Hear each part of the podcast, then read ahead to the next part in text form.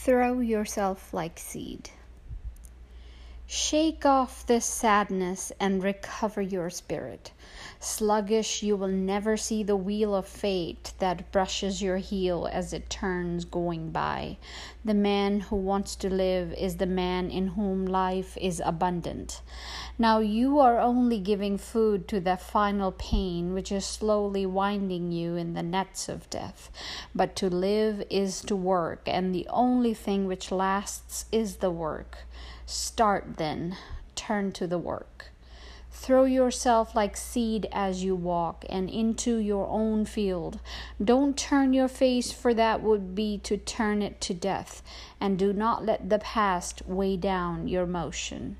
Leave what's alive in the furrow, what's dead in yourself, for life does not move in the same way as a group of clouds. From your work, you will be able one day to gather yourself.